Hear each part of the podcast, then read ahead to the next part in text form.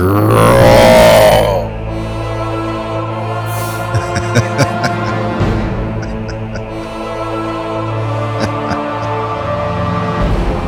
Did you know that monsters make the best servitors? No? Well, they do. And tonight I'm going to tell you all about my psychotronic experiments with monsters. So without further ado, let us begin. Well, before we talk about monsters, allow me to impress a picture upon your mind. An infernal tower spires in the background between two champions of chaos.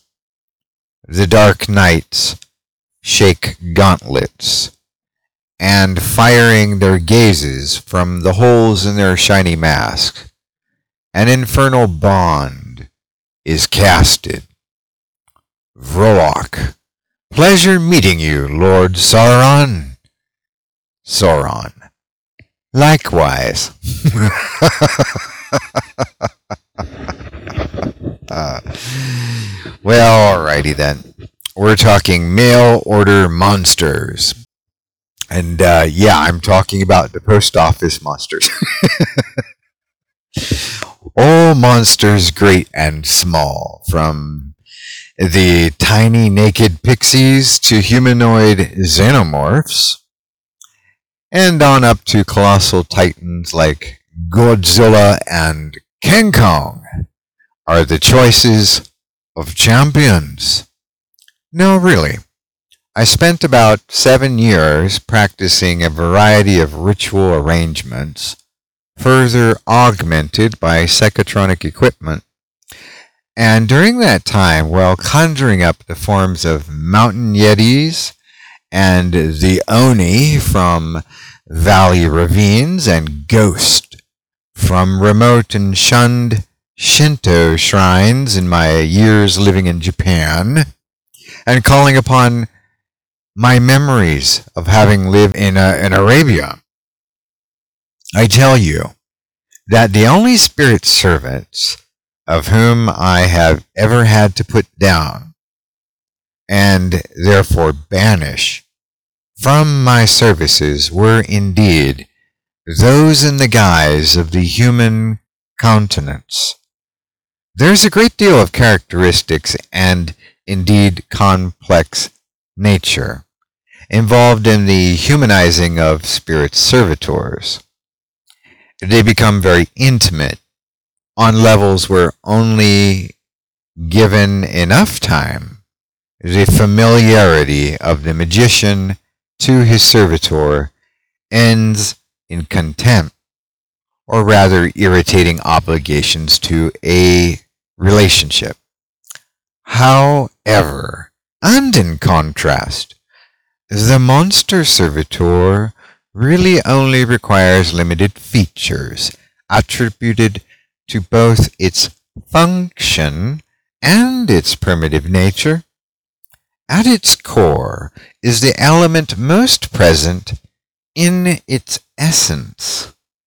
Then there is the form with which the creature has developed to fulfill a purpose.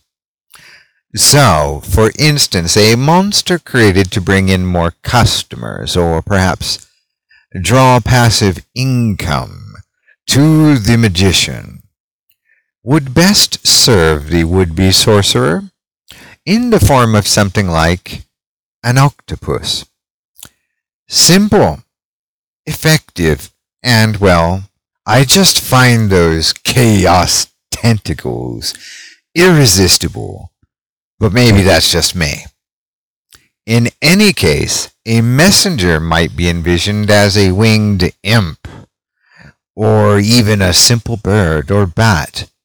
And perhaps, if your messenger is of the element of air, envisioning this creature as a whirling tornasilk might do nicely. Now, a defender might be limited to perhaps the form of a stone golem, cold and hard, perfect for defense. Or if the element is somewhat watery in nature, that form might take on the likeness of a panther. Or if the element is fiery, there's nothing like the grim hellhound to draw in the power of the infernal realms to your magical creature. The key to constructing effective monster servitors is rather twofold, with the first consideration being a limited or a limitation to purpose and restraining its form to that purpose, and then also a monster that you are, well, rather fond of. And let's face it, we love monsters. What do you mean you don't love monsters? Of course you do. You love me, don't you? right, well, onward. All right, so there was the first of my favorite monsters I crafted, which I'd like to tell you all about it. He was an octopoid with a snake-like texture and the head of what might be a lizard or perhaps a frog. His prime function was to bring more students to my English school. Yes, at that time I was running an English school overseas. And so he did that. And while some folks might think a human, angelic, or fairy spirit might be more proper, I disagree. You see, this monster servitor outperformed the other humanoid creatures every single time. Spot on. Hmm. Plus, he was able to take on side projects after growing stronger and being around a bit longer. Well, that's not all. Some wizards might scoff at the idea, but or say that there's something missing in a monster companion, that these creatures cannot do more than a simple task, or that they cannot be fond of their master because they're simple thought forms. But this is not so. Now, I spent several years on this project of experiments, and I do say, to give you an example here, there was one time I was lying down to take a rest after my magic work. I went downstairs to the resting room, and when an image of my monster spirit came into my mind's eye, and it sort of flickered in and out like a television transmission. And then the spirit showed me a red field on the back of my eyelids, this sort of red field of light. And within that red light, within that field, was a serpent-like shadow wriggling around and coming closer to my proximity. And I knew which direction it was coming from. I could feel that too my spirit was able to make me aware of that also. So I opened my eyes, turned on my resting cot, and I looked down at the floor. What I saw was a near foot long, thickly armored centipede making its way to the head of my bed. Now, for those of you who don't know, in Japan, some of these centipedes can get dangerously huge, like almost a foot long. So I was quick to jump up and hit it with the nearest object to pin it down. I think it was a water jug at the time. I needed something to hold it down. These centipedes in Japan are very hard to kill, um, primarily because of their armor. They're very fast, and they don't back down. Uh, they will attack. And so they need to be pinned down and immobilized or often picked up with a prong, such as like a, a barbecue pincher, and then placed into a sink uh, to pour boiling water on them or thrown into a fire. But I mean, if you happen to be outside, a shovel, if you happen to be outside, can help, and you can sort of hack and saw it apart, but I digress. The point of that little story was to point out where even a monster servitor no, no, I mean especially a monster servitor, will protect his or her master magician. Now, I tried that uh, various forms uh, humanly, monster, and later robots. Uh, but for those seven years, humanoids and monster type creatures for seven years. And uh, I think the monster is the ultimate image. Now, in similar circumstances, I was spared a poisonous death by a mamushi snake when my air elemental monster summoned a swarm of dragonflies to intervene. I was literally held back in mid stride, mid step, before landing my right foot down on this venomous snake, and the dragonflies prevented the awful experience from happening. The snake then slithered away without any further incident. Later, I learned that the word dragonfly was related to an older name for Japan, and so the entire experience was rather um, synchronistic, I guess I might say that. You know, there's this old superstition that monstrous imaginings of these types of servitors will somehow put us magicians in league with the devil. While that in and of itself is pure rubbish, I would venture to protest from another angle as well. That perspective being, whenever I had troubles with entities, it was most often when my mother or friend would place an image of Christ in my possession. Of course, she did so with good intentions, my friends as well, albeit, but this image would always bring about things I didn't need, such as people who wanted my money and then more of my money with each encounter and telling me how to live my life.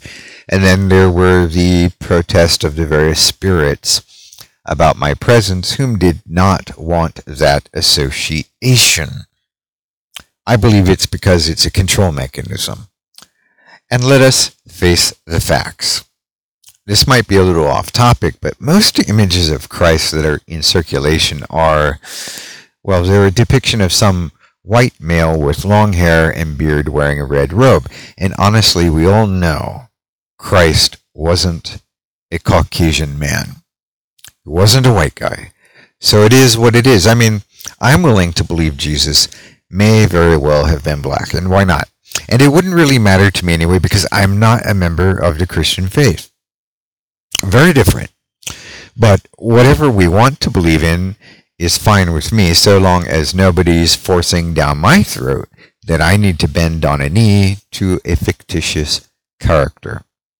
And no, I am not picking on people for their beliefs. I am simply stating that the entire religion complex in this world is, and this is just what I believe not what you have to believe, but that I believe it is all made up and make believe.